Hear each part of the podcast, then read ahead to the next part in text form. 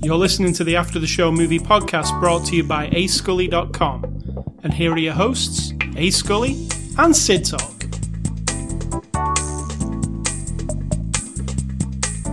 Happy New Year, Sid Talk. Happy New Year! You did wish me New. Oh, you're wishing all the other people New Year. It is the That's first after the show of 2019. 2019 sounds so futuristic. Oh my god, We've got. it's so weird. have we got flying cars yet? um, prob- prob- probably. I guess Elon Musk's car flew in space when he sent it into True. space. So have close. we? But then what what we don't have are like robotic vacuums that clean your house. Oh, we do. Devices that you can just ask questions and then say turn on the light and they do it. We don't have that. But we do. we do. We're basically living in the Jetsons. We don't have a thing where you and I could just talk about a movie and then someone from anywhere in the entire world could just listen to it. We don't have that yet. We uh, oh, what are we doing? Why are we doing? Just talking this? to ourselves. Oh, fine. With a microphone in front of my face. Yeah, well, yeah, you've got to have It's good audio obscuring my quality. city skylines. Why would you do that for no reason? So, welcome to 2019. Welcome to After the Show 2019. This is the name of the show. Yeah, 2019. it's the 2019 There have season some changes of After the Show. Uh, a brand new season coming soon. God, 2019. Seriously, when you're when it was 1986 and we graduated from high school, and the song 1999, that seemed like no, never. That's never gonna happen. And now we're way past that. We are. So, um, it is Saturday, January the 5th, and this is After the Show number 564. We are a movie review podcast. We have been going for quite some many years, mm. and 2019 is one of those years.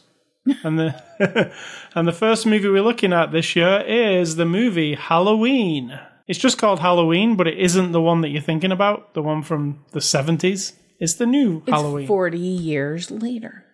and it's a 2018 release. It actually comes out this Tuesday. It's rated R, and it's from our friends at Universal who sent us a copy for review. And Sid will give you the synopsis of Halloween. No, she won't. Come on. If you're a movie person, you're listening to this podcast, you know what Halloween is all about.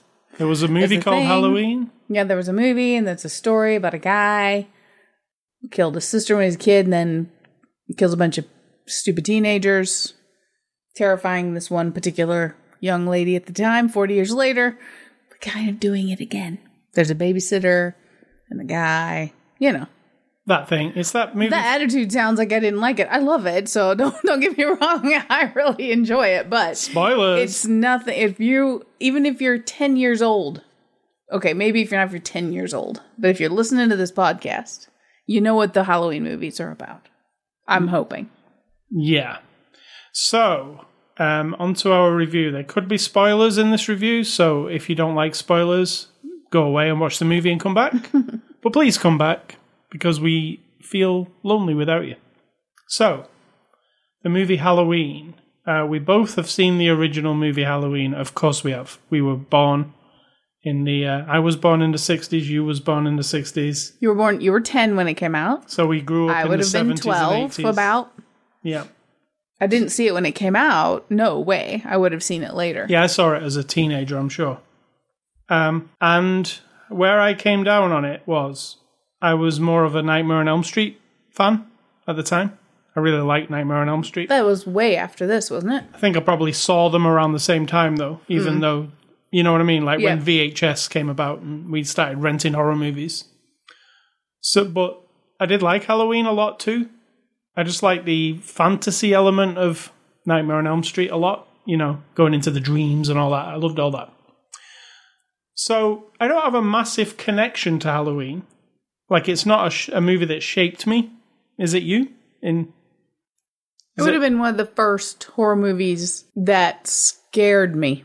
Like when he comes into his face comes into the dark there behind her as she thinks he's it's also one of the first I would have experienced where the bad guy's down, but he's not down, and then he's not down again, and then he's not down again, and we're all suckers for the first time for anything, and you're just like, oh my god, he won't die. Friday the Thirteenth also did that, right? That was after this, though, Yeah. wasn't it? Uh, hmm, was it? They're pretty close, I think. But Yeah. so I have the nostalgia of being young and being afraid, which I don't have that luxury anymore so much. And so I am connected to it in that. And it's still when the music starts, and if you're watching the original, and then she's going to school and she's walking down the street, and you're just like, oh, you have no idea what's coming. like, and then it's just, I used to babysit when I was a teenager, and I'd babysit in, I was from rural places, way out in the country, like in a place where I couldn't hardly find it if I had to drive myself out there, the dad would have to drive into town to get me and drive me out there. And it's a little kind of tiny house and wood stove and me and a baby and like every sound, every bang, knock, wind. It was just like, oh, and of course I'd already seen some of these movies by then. So it was right up my alley for somehow translating it into real life fear. That doesn't happen anymore so much. So I have that. I still have that attached to it. And in this movie, I actually still get a little of that. So that was good. I get none of that, but I wasn't afraid, but I understood her fear. And then I kind of got it like this thing where she couldn't let it go, knowing he's coming back. You know, so I, I was there. so this movie, forty years later, and through a series of convenient events, Are you My- knocking the writing skills? Michael Myers it ends up back in you know in the suburban neighborhood in on Halloween, um, very conveniently, and you know goes on a rampage. Spoilers, but I mean that's pretty much what Halloween is, right? yes, there is. It's just blatant fear of not a what appears to be a monster or anything like that. It's just a guy in a mask with So- no explanation. So I like that part. So my thing about this movie is, I think it's bad. It's a bad movie, This? Yeah, but it's also got some redeeming qualities. What's bad about it? Uh, well, these are these are the first things that are bad. It's too much convenience for me. Everything that happens, it's just all like you know he's here. You know, it's just all like you said earlier to me. How the hell does he know where she lives? It- there's a lot of stuff that happens where I was like, huh? You know, there's some really awful characters that, and I know it's a horror movie, and you probably maybe they go in that route of, well, you won't like these characters, and we're going to kill them anyway. Um, but it's not really anybody I could get behind or like. These two podcasters that the movie starts with, it could be me and you. They're these over dramatic, like talking into the microphone, um, just annoying, really annoying. I Really couldn't- up their own I could barely stand them. They were British. they were annoying. They had really Mary Poppins accents almost. And spoilers, they get off. they don't last very long. Yeah, but you know that you know the opening sequence where they go to the prison uh, to the you know the prison yard place uh, and talk to it. It was just awful. I was like, oh, is this this? It was really dumb. Yeah, I- unfortunately, that was really dumb. Yeah, that whole that's it. That whole opening sequence before the Halloween credits start. They go to the they go to the thing. They ask them, "Can we go and t- speak? Can we just go and stand near him for a bit because we want to, ex- you know, feel it or whatever." I don't know.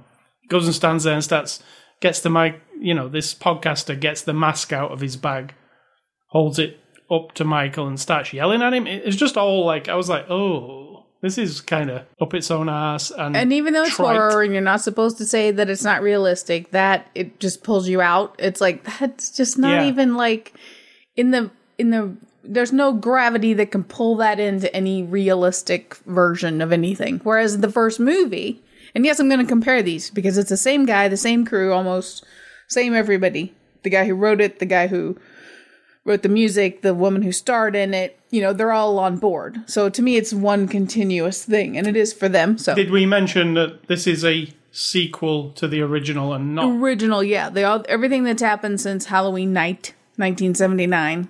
None of that exists at all in this movie. It's just that night happened.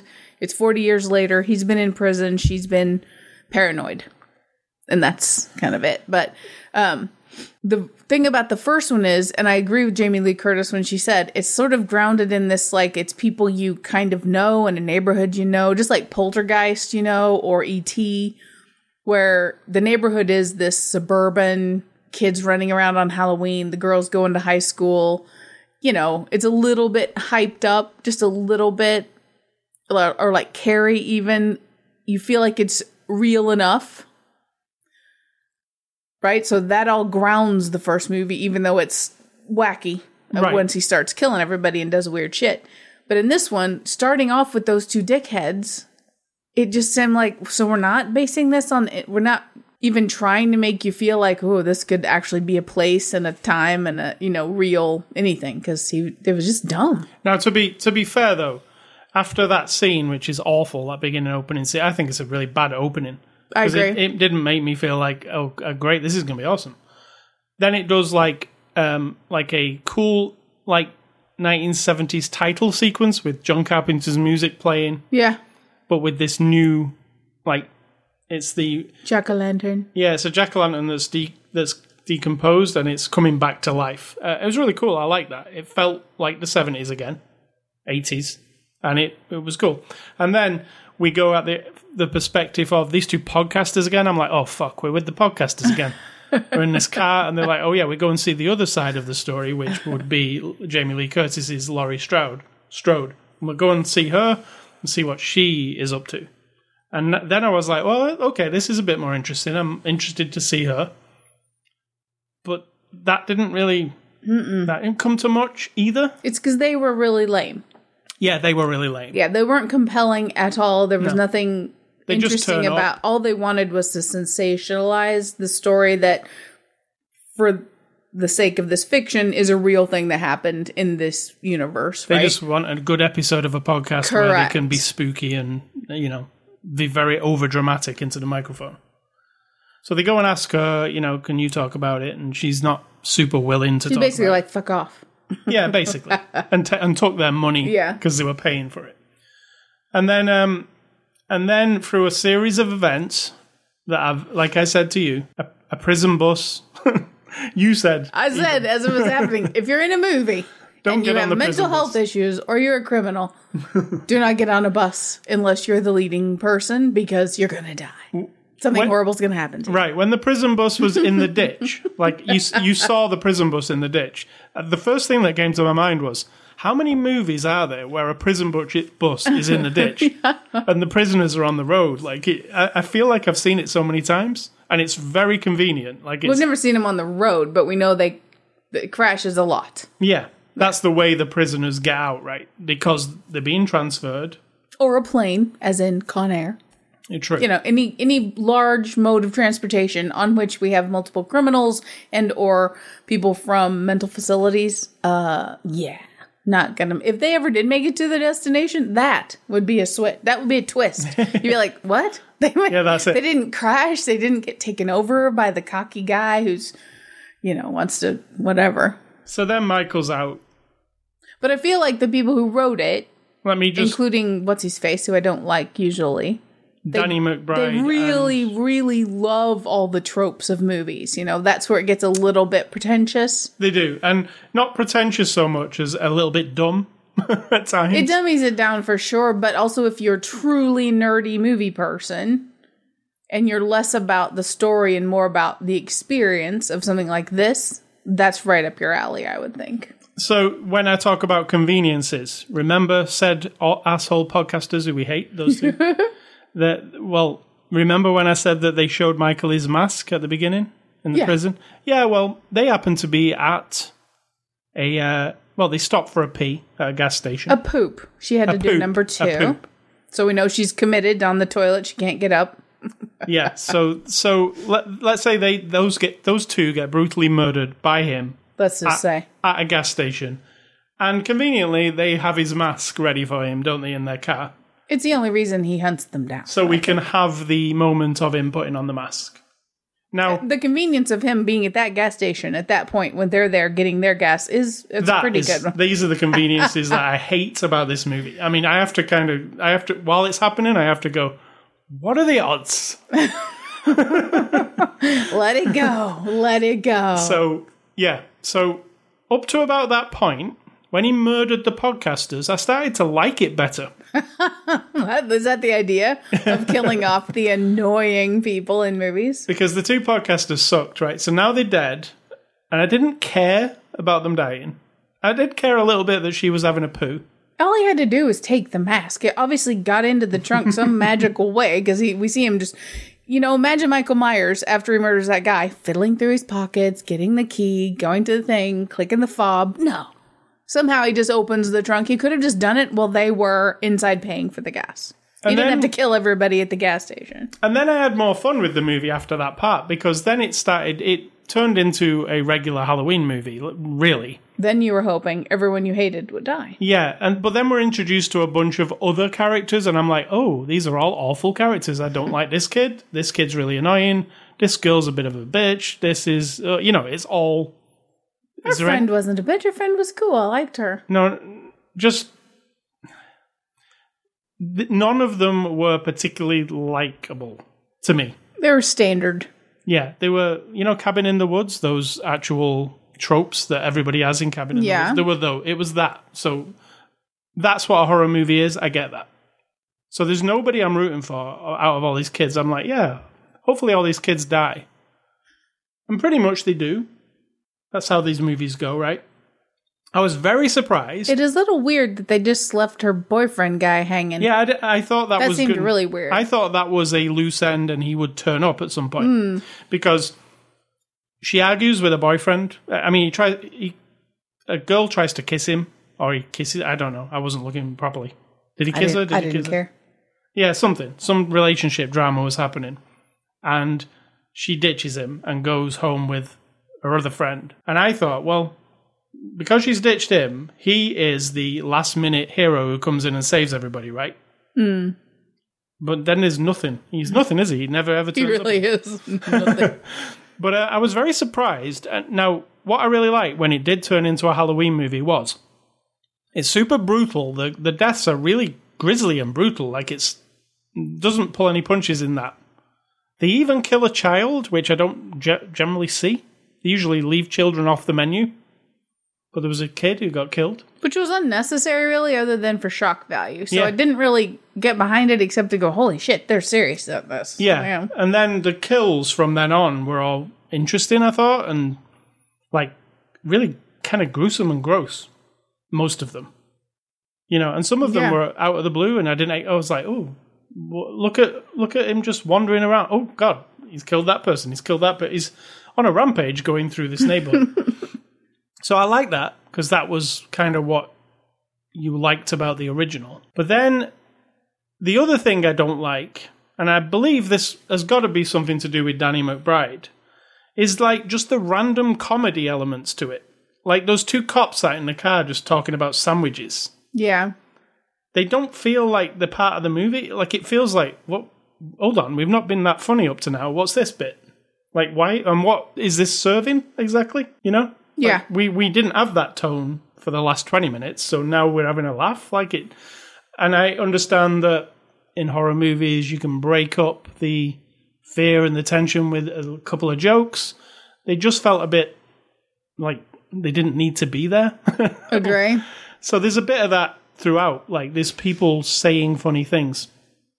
Um, that kid was really funny. The kid that she's babysitting for. yes. He had some really funny lines. fun. I have to give it to him. But um, and then so I've gone through most of it. The end part, You've given it all away. yeah. There's a you know a showdown at the end. Let's say the while it, I don't know if you feel this way, but it felt anticlimactic a lot. I agree. like like it was short like it built it was building up to this big confrontation between Laurie and Michael and yes there is one but it was really nothing like it it wasn't gruesome or anything. There wasn't really that much interesting shots about it. It was just a couple of events happen and then it ends. Don't you feel? Yeah. I felt it was very like I get what they were going for, but then the reveal of what she's been doing is just setting up her house to be like a like a mousetrap, And basically. then they don't Which is funny because the dad is messing with the mousetraps True. in the beginning. Ooh, that was clever. Yeah. Or was it? Was it? No, we just now noticed it, so I doubt it. But that seemed a bit. I would like to have seen more of that. You know, Yeah. understanding that a bit more. It's not really a big reveal so much, but if you know that that's what she's doing and you want him to get there, that might have made it a little more exciting. Yeah. So, you know, we do see throughout the movie like some shots of um, Jamie Lee Curtis like practicing with guns and stuff. So you know that she's ready for a confrontation. But then when it is, like you say, it's not really a reveal, but when it is revealed that this house is like a trap for Michael Myers, the trap is actually quite boring. Like, he's just trapped. He gets trapped in a thing, and then that's Yeah. it. There's not like a load of um, series of events that leads up to him being trapped. It's it's it's not like oh, we have a big fight here and there's a tussle. It, it just he gets trapped, and then you know, and then it ends. So it was kind of the middle part was great for me. Like when he's just going around killing people. I like that part. I thought that was really cool. I thought there was some really shocking bits and some cool bits. But the beginning was left a really sour taste in my mouth because it was bad and the ending was just too abrupt for me. I know it's quite clear they've set it up for a sequel again, which is actually coming. But uh, like I say, it's a mixed bag for me. And I do like horror movies. I'm not like a snob who hates horror movies because I like what was one of my favorite movies last year, Hereditary Mm, true. horror movie. So, you know, this is as a fact. Like I said to you, like you know, you can watch this and then come out the end and go, "Oh, that was really really cool. I really loved it." But then, yep, if you sit back and go, "Okay, how do I, how would I rank this with other horror movies?" If I'd never seen the first one, Right, and how would I, you know, other horror movies that I love, I'll put them out, you know, you put them out on the table and then you go, like The Exorcist, I love, you know, 40 years later, I still think about it. Will I be thinking about this in 40 years or will I be dead? Probably be dead. well, that's very cheery of you. Well, you know what I'm saying though. If there was 40 years, and I w- would I be saying to you, do you remember that awesome Halloween sequel where it was 40 years later? we would say, "Remember Halloween? And remember that other Halloween?" Yeah. yeah, exactly. So Yeah. that's where I was like, I know you can have that feeling of, oh, it's a cool Halloween movie. And I also said this to you. Most most if not all of the Halloween sequels are fairly bad. And even the fans think they're bad. I, I mean, I was just reading like one of them doesn't even have anything to do with it, right? You kind of like that one. Yeah, I don't mind Halloween three. Just once you once you watch it and get over the fact that it's not actually a Michael Myers thing, but it's tapped into this weird other thing that can somewhat explain Michael Myers being all effed up. Yeah. Um, and it's not horrible. It's just that if you're expecting Halloween, then that's where your letdown's going to come. I feel like you like this a lot more than me though. Mm-hmm. Well, I like it just because I think it's well made. Oh, I, I agree. It So I really good. like, yeah, like the shots of her getting her weapons ready and sort of the detail of all the sets. And what's missing is the longness. Like Halloween is, you know, end of the 70s. 70s movies have, as much as you can designate how mo- each decade's vibe is, but 70s movies had a length about them. Where when you're watching her walk down the street carrying the pumpkin, it lasts a while and her friends chit chat lasts a while, and them sitting in the car waiting for the sheriff dad to come up lasts a few seconds. It's sort of, and you know, the scares are a little bit more drawn out. yeah, I That's agree. missing in this. That sort of like, well, let's just commit to, you know, if we're watching the, the granddaughter walk home and it's scary at night, let's do it for two minutes instead of 10 seconds, you know, if that kind of thing, but also make it creepy and grounded. So once things happen, you're sort of in it, you know, you're ready for it. This one was more modern in that we're just sort of like boom, boom, boom, boom, boom. That would be Yeah. my biggest criticism and the dumbness. Yeah, I, I agree. It's got a little too much, you know. And you know, as far as a, the plot goes, it's too. There's a lot of that convenience stuff, which is hard to wrap my head around. Sometimes it's like, you know, I know it's a film, and we we need things to coincide, but when they do coincide, they, it feels a bit forced because it's all Yeah. happening like so oh, you know, like I said earlier, convenience.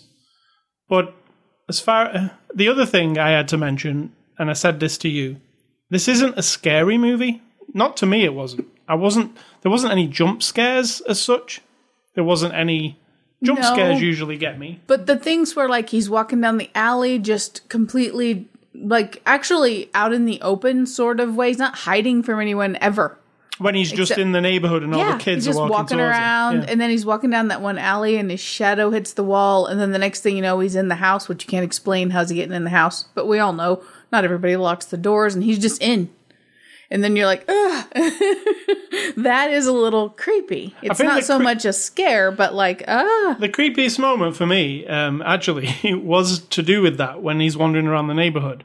But he's just casually walking towards a car, and there's like a sexy nurse lady who's going on a Halloween thing with another person. And they're just getting in their car unaware of anything. They're just going out and they're actually talking to each other. It sounds real, the conversation. He's saying something about, oh, I've just got to get something. Yeah. She's like, hurry up. And that seemed very real, like what you could see just stepping outside the house and he's there. Like he's this guy who can stick this knife through your face. And that's why I say I think that things like that one specifically are homage to other movies, Right. even though they say don't acknowledge them. But the second movie was in a hospital, so Yeah. I think that that was a like a little nod there. I just had a look at like a um. There was a thing, a article about like uh, comparisons of this movie and the original, and they were showing you a split screen. Here's the scene from the original. Here's the scene from this, and there are a lot of scenes that are supposed to look identical. Um, even down to like costuming, like a like a girl's got the same T-shirt as a kid, and that kind of thing. So they were trying to make it seem familiar, which I appreciate because that does work. You know, it worked for the Force Awakens. You get what I'm saying? Yes. Because you're watching it thinking, "Wow, this is just like Star Wars." And if I did actually break it down and compare it, it's pretty much the same story. Again, Yep. Well, well, duh. did know. you just now? Did that just now occur to you, No, dear? it's always occurred to me, but uh, what I'm saying is it works in that nostalgia way. Like, I love that, so I probably love this. And this is what they're doing with this. It's just a bit the snacky Danny McBride dialogue, I guess, and the kind of a bit. Un- it's definitely anticlimactic. I, I would. I, I don't think anybody would disagree with it being anticlimactic because you don't. You're not like whoo at the end, are you? I don't think you're supposed to be because there's always the question: Yeah. Is he really? Is he really, really dead? You know that, of course. And we didn't mention that Jamie Lee Curtis also, there's her daughter and her daughter. So there's three generations of. I mentioned the granddaughter. Right. But they kind of wound that into a thing, didn't they? Especially that final scene, which reminded me of Texas Chainsaw Massacre, actually, sitting on the back of that thing. Yeah, But, um, you know, they're winding that to. They're doing this together, grandma, daughter, and daughter. And, you know, we're the team of badass, you know, Halloween takedowners. they weren't really though. I No, mean, but- we established that Jamie Lee Curtis had trained her daughter Yeah. to be prepared. So the daughter's bitter about having to learn how to use guns and think paranoid and all that kind of stuff. And the granddaughter basically has got missed out on that because the mother didn't want to do it. So we've established that she knows how to defend herself. So when the time came, we had at least two people who we couldn't go, oh, all of a sudden she knows how to use a gun, right? So we've got that kind of bond between them, I think. But But that stuff felt like um but to- in, that there's no explanation. No, it just felt like daughter sequel. was she married? Who's the father? Who's this you know what's the she wasn't even particularly like i've got to defend my daughter. It was more like i just want to kill him. Yeah. So it's more sequel stuff, all that, it seems. Like they get set those three up, he's gonna come back, and those three are really gonna go after him. i mean it's not really sequelish to me because none of that was established in the first one that she might have been pregnant or Right. that she was that there was a boy that she was interested in who might end up being the that her daughter's father you know none of that it's just boom she's got a daughter boom she got a granddaughter Alright, so we got the cast here. Jamie Lee Curtis reprises her role as Laurie Strode. She's not just been in the first Halloween, she was in several of them. Hmm. Including Halloween H2O. And, you know, she's probably killed him a few times too, right? yeah i think so so what did you think of Jamie Lee in this one? I liked her. But um, you know, I don't dislike her at all. So I mean, she seemed in it. Like she seemed like Oh, she yeah. really wanted to be that character again, I agree, and I which I appreciate that. Yeah. Yeah. Now, um, Judy Greer plays Karen, who is Jamie Lee's daughter. I like Judy Greer quite a lot. Mm-hmm. You see her in a lot of movies, but then if I asked you which movies you'd seen her in, you probably wouldn't know Yeah, which. exactly. She's that kind of actress. But you always like her when you see her. I really liked her in this. And then the daughter is Andi Matichak. She plays Alison. And her, I could take her or leave her, to be honest. I mean, she did a fine job, but the character didn't really add anything because, like, like I said, Grandma slash Mom Jamie Lee Curtis Yeah. was not in Left her out. Maternal, like, I'm going to defend my young kind of mode. It was all about that night and not about you will not even come. It's not like in Aliens when she says, Get away from her, you bitch. And you feel like, whoa, she wants to defend that little one like so Yeah, hardcore. Pardon? True, she does, yeah. Yeah, so that is missing a little bit to me. Um, and then we've got Will Patton, who I really love. He's a great actor. I really like him. I think he, I don't know, there's something about him I really like. He plays Officer Hawkins, and it's one of them conveniences again. Here's Well, the yeah. sheriff guy who turns up, and uh, somebody, uh, a guy, well, that doctor guy, just in a line of Ooh, dialogue. the doctor was really awful. That part I was like, Yeah. that was really super lame. in a line of dialogue, he explains who Will Patton is to everybody. He's like, "Hey, this is the guy who was on the scene back in the '70s. Remember him?" No, we don't remember him. We've never seen him. Because so- he didn't exist. Right, We've looked it up. there was no Officer Hawkins I mean, ever. so he's just the guy who turned up. Uh, af he was the first on the scene back in the day, and here, here he is. He's the first on the scene again. Coincidence? But he's not, but he wasn't. Not for movie watchers. He just, we're just being told that that's Right. the situation. But I mean, he, just luckily, he was the first on the scene. Like from two incidents. But then again, apart. it doesn't really matter. no, It doesn't turn out to matter. I did like Will Patton in this though. Also got um, who, uh, who's this person? Rhian. Oh, okay, Rhian Rees and Jefferson Hall, who play Aaron and Dana. Dana, you know, these are the two awful podcasters. you know, Yep. if the if the premise of the movie was to make these two podcasters so awful that you wanted them to die, it worked. Because I was like, please kill them and shut them up and end that podcast. That's awful. and then I That's put awful. then I put down the guys who played the Shape. Explain the Shape. the shape is Michael Myers. And because I believe, I think, I have to look it up, but in the first one, I think that Donald Pleasence says he's the shape of evil. In this one, Jamie Lee Curtis says she had a vision of him, the shape. And then in the credits, the only thing it says is the shape, Yeah, which you're, you seem fixated on, but it's Michael Myers. So it's played by Nick They're Castle and cute. James Courtney. Um, Nick Castle, Castle, was the guy from the original, wasn't he? he is the original Michael Myers from the original. and you the- get to see his weird his side of his actual face, and you know, Yeah, and the other guy is the guy, a stuntman guy who plays him in the parts that are a bit too intense for elderly Nick Castle, I guess. yeah, Because, you know, uh, some of the stuff's like probably, you know, jumping off things and landing on stuff. So, um, you know, I can't say much about because Michael Myers does not talk. He just puts the mask on and walks around, right? There's not really any. He's supposed to be like no feeling kind of this thing that just kills people. I can't say whether he's good or bad. I mean, he does it, and it's pretty clockwork, and you know. true. But that's the idea, I guess. This is directed by David Gordon Green. He directed a movie that we both like called Our Brand is Crisis with Sandra Bullock. I did like that.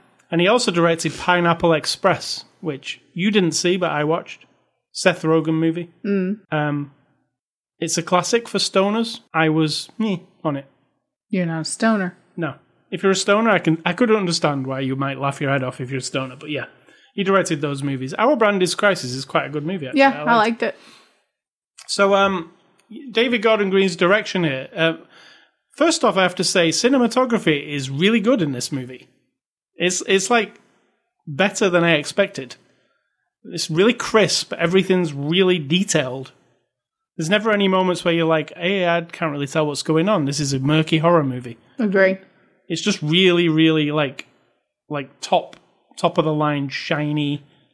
You know, looks nice, um, which sometimes doesn't happen in horror movies. Sometimes they decide to make them so bleak and gloomy you can't even see what's going on. That doesn't happen here. There are a bunch of extras on the disc. There's uh, deleted scenes. There's the making of Halloween, the original Scream Queen, which goes into Jamie Lee Curtis uh, and her backstory. There's the Sound of Fear, which I really liked because it's John Carpenter and his son and this other guy, musician guy, and it shows you how they're like re, not remastering, but rethinking the Halloween music, like for a more modern. It didn't really sound that different to me. So they Oh. can say what they want, but it didn't It has that really. like like yeah, it's Inception. appropriate. Yeah. Absolutely. Um, I like the music all the way through. It's very synth 80s, and it is the Halloween theme that you know, but it's got more of a percussion to it, and it's also got like this really cool. I'll I'll say the Inception noise, just that real loud. It sounds like a horn, but it actually isn't. It's a guitar in this case, being played with a violin bow. Uh, Journey of the Mask tells you about Michael's mask and how it appears in this movie and the legacy of Halloween like shows you some clips from the old one, and it has the main people sat around talking about it. It's a bit too short. I thought it felt like something that was probably an hour long, but they cut it down. So there are a bunch of extras. There is no commentary, unfortunately, but that's it. So, um, what do you think? I enjoyed it. I mean, for what it is, I enjoy it for what it is. I don't. I don't judge. I'm not like I, that's not true because if it had been um on the caliber of some of the other sequels, I would have been like, oh, you know. And they did try to fall into a few traps here, but overall, I enjoyed it because I just see it all as one big thing. And because it's the same people, I give it a lot of leeway, which may or may not be correct way to review it, but And like I say, enjoyed after it. after I dropped all the um, you know, once it once it got to about you know thirty minutes in, and Michael Myers is in the neighborhood, I was like, oh yeah, now I real now I'm having fun. so that whole middle section, I was really having fun. It was like, yes, this is Halloween. This That's is what I- I'm saying about people who, if they say it's good, it's not because of the quality, but about that thing it brings back Yeah, that you. you get to see. Yeah. I, I would compare it with me as being a huge Star Wars fan, and when I watch The Force Awakens and I see lightsabers, and you know, it's like, oh, and it's even the like- Exorcist TV show, which wasn't great, I but because it had that creepy vibe, yeah, it was not comparable, I know, to the movie. But I'm just saying, there were moments when you're like, oh, oh, there are demons in this world. that reg- that Exorcist TV show that it ran for two seasons. Um, not, I don't think tons of people watched it. I I really recommend it if you're a fan of The Exorcist. There is it does Mm-hmm. Except go for into. the one thing, and I won't say it, but that was really lame. I liked that. I like that. I know you did. Um, and the second season, possessed. the second season, which has nothing to do really with the original film, it's like more of a separate story on its own about the about exorcism. But the second season was really strong, I thought, with Stephen Chow as the main guy. It Mm-hmm. Yeah. was really good. Like so, yeah, I think it's overlooked. So I would recommend that. because it convinced me that there were i'm not a believer person in anything i don't believe there are any spirits or gods or anything but in that world when you're watching it you're like oh yeah that's they can take out the catholic church part for me get rid of all the hierarchy and bullshit even from the movie Yeah. as they progress all that The Exorcist three movie really, really dealt in yeah that. if you get rid of all that and it's just demons infesting human bodies because they're just dickheads i'm all i'm i'm in Yeah, I, I'd recommend that TV show. And you know, you might think, well, it's a TV show; it's real dialed down, but it's not. It was actually quite graphic. it and- was graphic Yeah. and creepy and yeah Yeah. So, um, on the subject of Halloween, thanks to Universal for letting us review this. Next week, we're going to review um, Jonah Hill, his first directorial debut, mid '90s. It's called. Actually, you'd only have one directorial debut. it would. It, you would. Yes, his directorial debut, mid '90s. We're going to look at that next week. Movie recommendations. I am going on the theme of this Halloween. I'm going with every time I look at Jamie Lee Curtis, I always think of the scene from True Lies where she is doing the stripper dance in the hotel room. You know what? I've never watched True Lies. It is so funny. she's sta- she's trying to be sexy, but she's kind of goofy, and uh, it's it's a weird stripper dance, and it's very very funny. I always remember it. She's trying to seduce this guy like as a spy, Right. but she's not really got like the sexual. Uh, There's a movie that could get remade today, isn't it? True Lies. it's a great movie. It's funny, really really funny, and like you know, um, action packed as well. But that when she's trying to seduce this guy and she hasn't really got those skills, and it's really, really cringy and weird. I really like that. So I always think of that, and I'll recommend True Lies. And the other thing I'll recommend is my favorite John Carpenter movie, and that's The Thing. I think it holds up to this day. I really like that sequel they made to it too, that we reviewed on this show. But um, the original is terrifying, and some of the makeup effects and the creature effects in that are just awesome and they're all practical. There's no CGI in those days, so it's gruesome. You know, when that head grows legs and starts walking around, it's fucked up. Yes, it is. Uh, so yeah, The Thing and True Lies. and mine are, of course, Halloween 1979, because just because. And because if you're going to watch this one, hopefully you've already seen that one. But, and Halloween 3, I think it's underrated. The I'm not saying season of the witch. I'm not saying it's great and it is hokey as shit, but it's a fun romp for me. So So A Scully stuff. Um, the first thing we both watched, and it's the new Black Mirror episode, Black Mirror Bandersnatch. Um, so we are big fans of Black Mirror. Watched Mm-hmm. all of them. correct. What do you think of uh, Bandersnatch, the new episode? I think you know how I feel. Is it these people that you want me to explain? These people do not know you, so they've not talked to you between last time and this time. to be very straightforward about it, it was kind of a letdown. I thought it was kind of. I like the concept of because it's play as you go or whatever. You give a choice, and the Netflix Choose we actually get to choose, pick this cereal, that cereal, this song, that song, whatever. I find that really boring. I have no interest whatsoever in interacting with that with my storytelling entertainment. As I sit here and play a video game, that's I'm fine with interacting with that. I couldn't give a shit about this kitschy trying to make a hook of some kind to get you to mess around with it. And I understand there are these books that are choose your own adventure and you go to one page and the next page. I'm not into it, so I guess that's why it just seemed uh and I know logically reasonable person here. There are economics involved, and there would not be like an endless number of outcomes for this story. There are like however many there are, we won't say. It's very limited. Yeah. So the choices you make are very limited, very limiting. And it isn't clever to me, and it isn't that interesting, other than I like the character in the movie, in the show, and I, they called a movie, but it's just an episode of the show. And I like the vibe and the look and the sets. Everything's done well, just like Black Mirror is always done. But it just was like, oh, whatever. It's just trying to be clever when it was clever enough the way it was. Now, why I liked it quite a bit is because it took place when I, you know, the ZX Spectrum era of video gaming in the UK, which I am very familiar with. And I mm-hmm. kept saying to you, there's things in the background that only people who knew about this era would know, and it's the way people are talking to each other. It was very accurate in that respect. You know, it's So about for you, it was more mm. about nostalgia than like in, yeah. you know. It also one, one of my favorite game designers, Mr. Jeff Minter, actually appears in this episode. yeah. Only in like cuttings in a photographs, but he is actually the guy who wrote the Bandersnatch book in the in the show, and uh, it's crazy to Not as. Jeff Minter, but the character. Yeah, the character. Yeah. But they use Jeff Minter also to create all the um, anything you see on a screen that's on a ZX Spectrum is created by Jeff Minter for them, like the Bandersnatch. There's actually a game that they're working on, you know, the Bandersnatch game. This is why I predict that you were so fond of it. That it, again, it's one of those things that taps into a very personal experience outside of that story.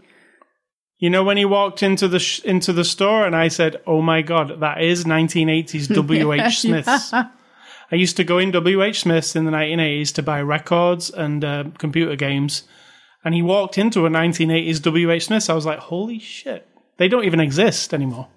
Like they'd done a shop up to look exactly like it. So to you, none of that would make, mean anything. To me, it's all like, wow, this is my childhood, like happening on the screen. As far as like the choose your own adventure thing goes, some of it was good, some of it was a miss for me. Some of it was really fun. Like I was like, oh, that's cool. You know, I liked the um, choo- you know, one of us is going to jump off this balcony, me or you. I like that. After a night of weird drugs. Um, this- Right, but it didn't serve any purpose because once you make a choice, it constantly directs you when they want you to make the other choice. It makes it's not interesting.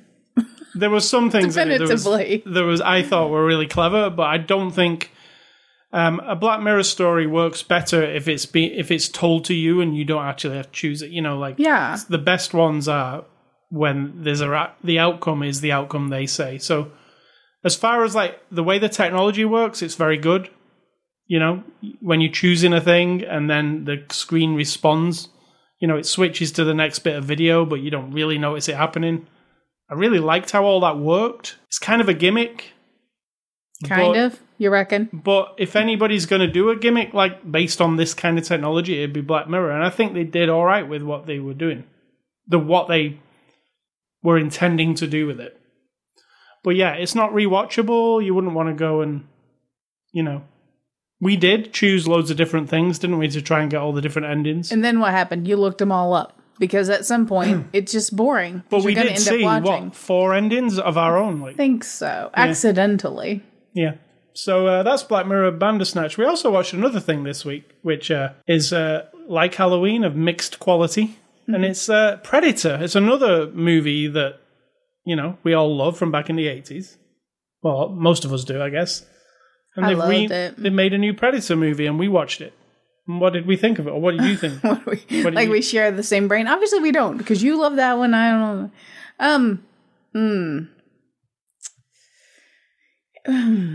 it's, it's a weird movie. It's, it's really weird, and it's difficult to explain because if someone were to go back and watch Predator when they've never seen it, they'd be like, "Why are you precious about this dumb movie?" Like, it's not great either. But I, I probably watched it fifty times. It had blaring music. It was kind of weird. It's not great special effects compared now, but back then, all that, and it was just like a hard hitting like. You throw it on the VCR when you're just sort of hanging around, you know, because you got to memorize all the bits and pieces. So this one, I told you it was like a lower quality than some television shows. CGI and stuff. CGI, storytelling, acting, character development, all of it. Because we watch Supergirl. Now, a lot of people may not, or they might and think it's dumb, but it's it's one of my one of those um what do you call it like a a measuring stick for me is that if I can watch Supergirl and get through an episode and be like, well, that was pretty good. I mean, that there was some good emotional scenes and some of that CGI was pretty good. It's not perfect. It's TV-ish. It's a little Doctor Who-ish, but they're in that realm. If a movie drops below that when it's trying to be the new Predator, Yeah. that's a problem for me. And it was just, but it was fun. I enjoyed it. I enjoyed the the way it kind of went down, and you know, a lot of the humor was, and it, It was was, actually bold. it was actually funny in parts. It wasn't. It was very bold. It wasn't afraid to like give a kid some shit and like you know. It was very open. I liked that about the dialogue a lot of times, but yeah, it was not great. My favorite thing about it was Olivia Munn. She's like the, probably the main female character in it, and she had like a. I liked her in it. Mm-hmm. Like she wasn't just like She was a little awkward and weird. And, awkward and weird. Yeah, she Yeah. wasn't like oh this is the pretty girl that they throw in the situations. She was like easily up to their level. These hard case hardcore dudes that they'd stuck together. In fact, she gave them shit most of the time because they were trying to be, you know, sexist and stuff. Do you remember? yeah, But uh, so she kind of lived up to them.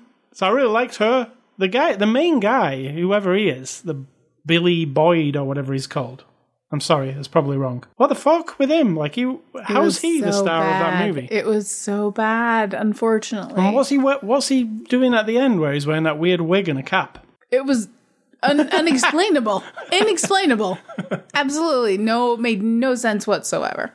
But like I say, it's a Predator movie. It's kind of fun in parts. It was really stupid, like a lot of the time. And it was like, oh my god, is this like. Sometimes I was like, is this like a parody of the Predator movie? Are they just being like making fun of it? I feel like they were because, like I said, it's not exactly like you can sit there and say the original Predator was, you know, the height of cinema or anything like that, No. or even storytelling or anything. But there was just something about it. Again, anytime a thing is something you've never seen before, it sort of elevates it, and even years later, it holds that in your mind, kind of thing. It's, it's the this doesn't have that at all. I mean, it's it's similar to we uh, we you know I love Alien, and then that new Alien Covenant came out again with Danny McBride in it. Danny McBride was actually all right in it, but um, it it felt like a terrible Alien movie to me. Even though Ridley Scott was involved, you know, he's the director. It looked awesome, all that stuff. But as far as an Alien movie goes, it was very unsatisfying, and it was like, are we just watching an Alien movie again? Just the same thing? Like we're not going anywhere with this. This is how this felt. This Predator movie, the same Yeah. thing. It's like, oh, it's a thing we all love, so we'll make another one. But where's this going? Like, and at the end, the way it ended, it's like, oh yeah, they're setting it up for another one. But why? Like, what? Can we just have uh, like have a more serious version of it? Like, does it have to be this? You know, can we just like have this one and people who love this one, that's fine. We don't want to do that one again. Can we do a more serious one? So it was an odd mixture of comedy and predators. Even the predators look kind of crappy at points. Yeah, it looked very crappy. The thing where they're invisible and you can kind of see their shape, their whatever. I was expecting to be like, oh, I can't wait to see the new version of that. No, it was crap. It, seemed looked- like it looked worse than the one. yeah, in the it was like a. CGI shape of the person in the costume, but then made to look kind of shimmery and weird. I don't know. It was just. And what about the predator dogs? Oh, don't don't ask about stuff you know what I'm going to say. There were some They're dogs, crappy. predator dogs, CG things, but they look really like they look like something from Supergirl. I'm not saying Supergirl's worse bad. than Supergirl. Those would definitely not be in Supergirl. No. So, Predator, like, it's funny. I had fun during the Yes. running time, but then I said to you at the end, "What the hell was that? Like, why did somebody hand the Predator franchise to that? Like, and that get made? Like, what is that? Like, it it it just feels like you know the Robert Rodriguez produced one called Predators that we liked in the mm, Yeah. that one had more of to me the predator vibe about it. It wasn't being silly. It's kind of serious. It was terror. There was stuff coming. This was more like you know tongue-in-cheek. The whole thing was tongue-in-cheek so i don't know And where- I'm good with like, you know, the ensemble people like in Aliens and all the other ones in Con Air where the group is like yucking it up and like testosterone is flowing and you're all like, you know, all that dumb shit. I'm okay with that. i'm okay with that But then it's relentless in this. There's no like break from it. That was my problem with it.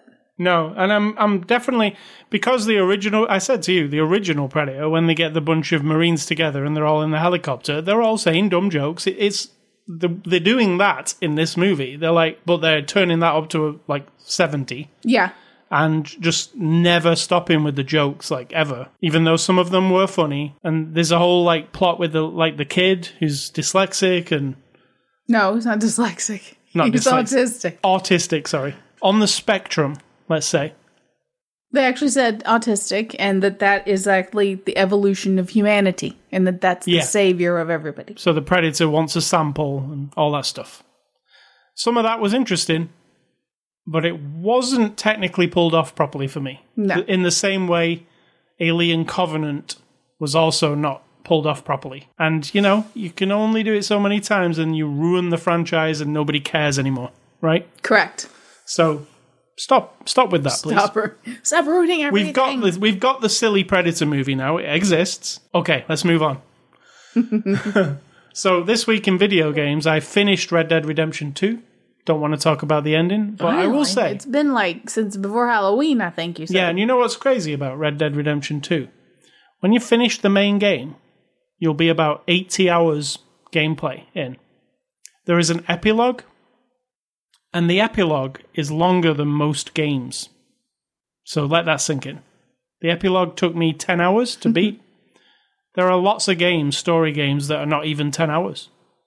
So you're playing an epilogue to the game, literally a, a footnote that lasts 10 hours. So if you don't have a lot of time, this is not the game for you. It doesn't have any respect for your time. Oh my god. Who said that? Mr. TPD. Big Yeah. baby. Yeah, the CADcast said it, that it doesn't respect the time, as though. I'm so- a grown man. I have children to take care of. This game doesn't respect my time. I don't fucking play the game. What is, are you kidding me? and I said to you, I imagine Rockstar, the programmers are sat there and they're going, okay, let's make this thing like so long, everybody, nobody can play it all the way through. Or let's It'll be, like, oh, let's consider every single person's personal scenario. That does this guy have 20 minutes after work? Does this guy work really hard and have to only, you know, does he have long weekends so he can play for four days in a row? They can't do that. They're just making their game. I absolutely love that they made this game. It is so detailed. It is the story is so rich. You care about the characters. They do an epilogue that lasts ten hours, which is unheard of to me. When you know when you thought the game was over, Yeah. and then we went into the epilogue, and you said, "Oh, let's just play through this now because we want to see how it ends." And I said to you, "I don't think that's like a five minute thing. This this is like we're getting into something here." You were right. And then two weeks later, I finished it. Like it took me two weeks to get through the epilogue. So it's highly, well, it was my game of the year. So highly recommended. If you like cowboys, you like open world games, you like Rockstar stuff. I think it's one of the best, if not the best thing they've done in terms of how non silly the story is. They really rein themselves in and don't do all the silly like political commentary and all that. It's just it's a cowboy story. It's not trying to be silly. It's serious. There are they some make real- some social commentary on like Native Americans, things like that. yeah, but nothing silly. It's not like GTA where it's just being silly a lot of the time. You know, Mm. Right. like, it's like no, we're making some political commentary about Native Americans, but it is actually what happened. The white man came and fucked things up for them. You know. Yes. So, yeah, that's a Red Dead Redemption 2. And I've also been playing some of the Spider Man DLC, which is the Black Cat story. Black Cat's my favorite Spider Man character. So I'm really happy to see um, Black Cat in this. She's not in the main game, really. There are some side missions where you speak to her on the radio, but you never see her. You actually see her in this DLC. So I'm very, very. I'm right at the beginning. Can't really talk about it much aside from it's called The Heist, and you know that would instantly draw me in. Yep. So, what is for dinner? Tonight will be some leftover tofu. We're vegetarian. That's why he asks. And some, what else did I say? Some roasted cauliflower and rice that's already in a bag pre made. And what is your advice? I don't know if I'm going to do 20 and 19 advice. What do you reckon? Oh, if you quit, I mean, do you think anyone cares? you never know. yeah, there might be somebody out there going, fuck, she's quit that. I'm not going to listen to this show anymore. Uh, well, I think I've run out of all the advice I can give. Be a good person. Yeah, that's not advice. That's just something you should know. Um, I mean, I've said don't be an asshole. That was advice. Oh, okay, okay. I'll I'll kick off one bit of advice. Oh, okay. So, uh, are we saying that you are going to give advice? Maybe. Yes. For this one, yes. I'll debate every week whether or not to uh, give advice. We'll squeeze advice out of her every week. we all have, and my advice isn't like straight up advice. If they're listening previously, they know this. So if we all have certain self, um, mm, like things we think about our body and people looking at us or how we appear, you know, wrinkles, fat, weird hair, missing hair, uh, too skinny, too tall, too short, whatever. Um, and sometimes that can hold you back. I know from personal experience, it can make you not want to put yourself forward or be in front of people or whatever. I mean, I have a lot of fat on my body. That's really the only thing. I think other than that, I'm, you know, I'm all right. and that's fine too. But in my mind, it makes me want to always be in the back of the class, the back of the room, the back of the bus, the back of everything. And that can hold you back. Like yesterday, I wanted to go out and take pictures downtown. We live in a town of about 70,000 people. And so downtown, it's a state capital. There's a building that's half wrapped at this moment being renovated. Like it's an entire state capitol building wrapped in cloth. And it looks so amazing. It looks so cool. It's like white notebook paper. It's got these blue lines all around it. It just looks amazing. It looks unreal, even when you're standing right there. And I'm like, how can I capture that. And then that thing kicks in like, oh, if I walk around, I'm taking pictures and people looking at me and I'm, I don't know. It just kind of creeped into my mind and it just clicked. I was like, fuck it. Why do I give a shit? I tell other people not to give a shit. Why would I care? Why do I care? If I'm lifting up my arms and my arms are flabby or my back looks fat or I'm reaching for my camera and I'm awkward in some way and I you always think the thing that you think is wrong with you is the thing people are looking at. Like, oh, look at that fat woman with her camera. huh. I mean, I know it sounds ridiculous, but people are nodding their heads like, uh, yeah, yeah. And so I was just like, fuck it. And I took tons of pictures, walked all over the place, and had a great time. So if you can suck some advice out of there, go for it. So from no advice to quite a bit of advice. That's not advice though, is it just like a personal anecdote of something? All right, so check out our website, ascully.com, sidtar.com. You can check us on Twitter and Facebook. You can get this podcast on the Google Play Store, the iTunes Music Store, the RSS feed, ascully.com. Just click on the word podcast. You can listen on the page. You can subscribe via anything, including TuneIn. If you've got an Amazon device, say your trigger word and say, uh, listen to After the Show movie podcast on TuneIn. It will play you the latest episode. You can also find us on YouTube. Email feedback to me at ascully at ascully.com. Don't email Sid Talk. She hates you all. I don't. thinks you are all assholes. I don't. I uh, do. I really don't. And finally, stay classy, Miss Mrs. Jamie Lee Curtis. I will always remember that weird stripper dance she did in True Lies. and I'm going to say, start off 2019 right. Think for yourself, or someone will do it for you.